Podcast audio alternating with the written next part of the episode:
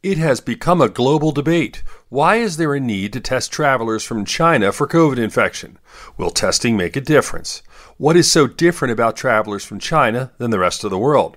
It all comes down to percentages and the fact that China is not transparent about sharing data. China has a population of 1.4 billion and suddenly ended its zero COVID policy. It's uncertain how effective the Chinese vaccination program has been, and there's little natural immunity. This is a setup for mutation of the virus. The concern is an aggressive strain could develop. Now, there is one fact that can't be disputed. We're a global society, and the more we share information, the better for all of us. With your health, I'm Dr. Brian McDonough on 1010 Wins.